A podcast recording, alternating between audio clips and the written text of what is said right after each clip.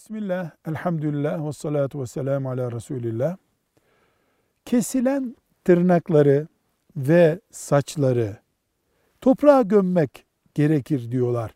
Bu dedelerimizden gelme bir kültürel, folklorik bilgi midir? Din bilgisi midir? Demiş kardeşimiz.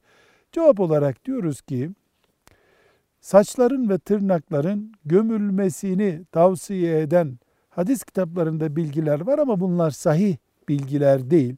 Dolayısıyla Müslüman tırnaklarını gömmese, kestiği saçları gömmese de günaha girmiş olmaz. Ama şuna dikkat ederiz. Tırnak ve saç gibi tiksindirici şeyi ulu orta bırakmamak mümkünse çöpe müsait bir yere koymak. Yani başkalarının tiksinmesine, mikrobik bir e, soruna neden olmaya karşı hassas oluruz. Velhamdülillahi Rabbil Alemin.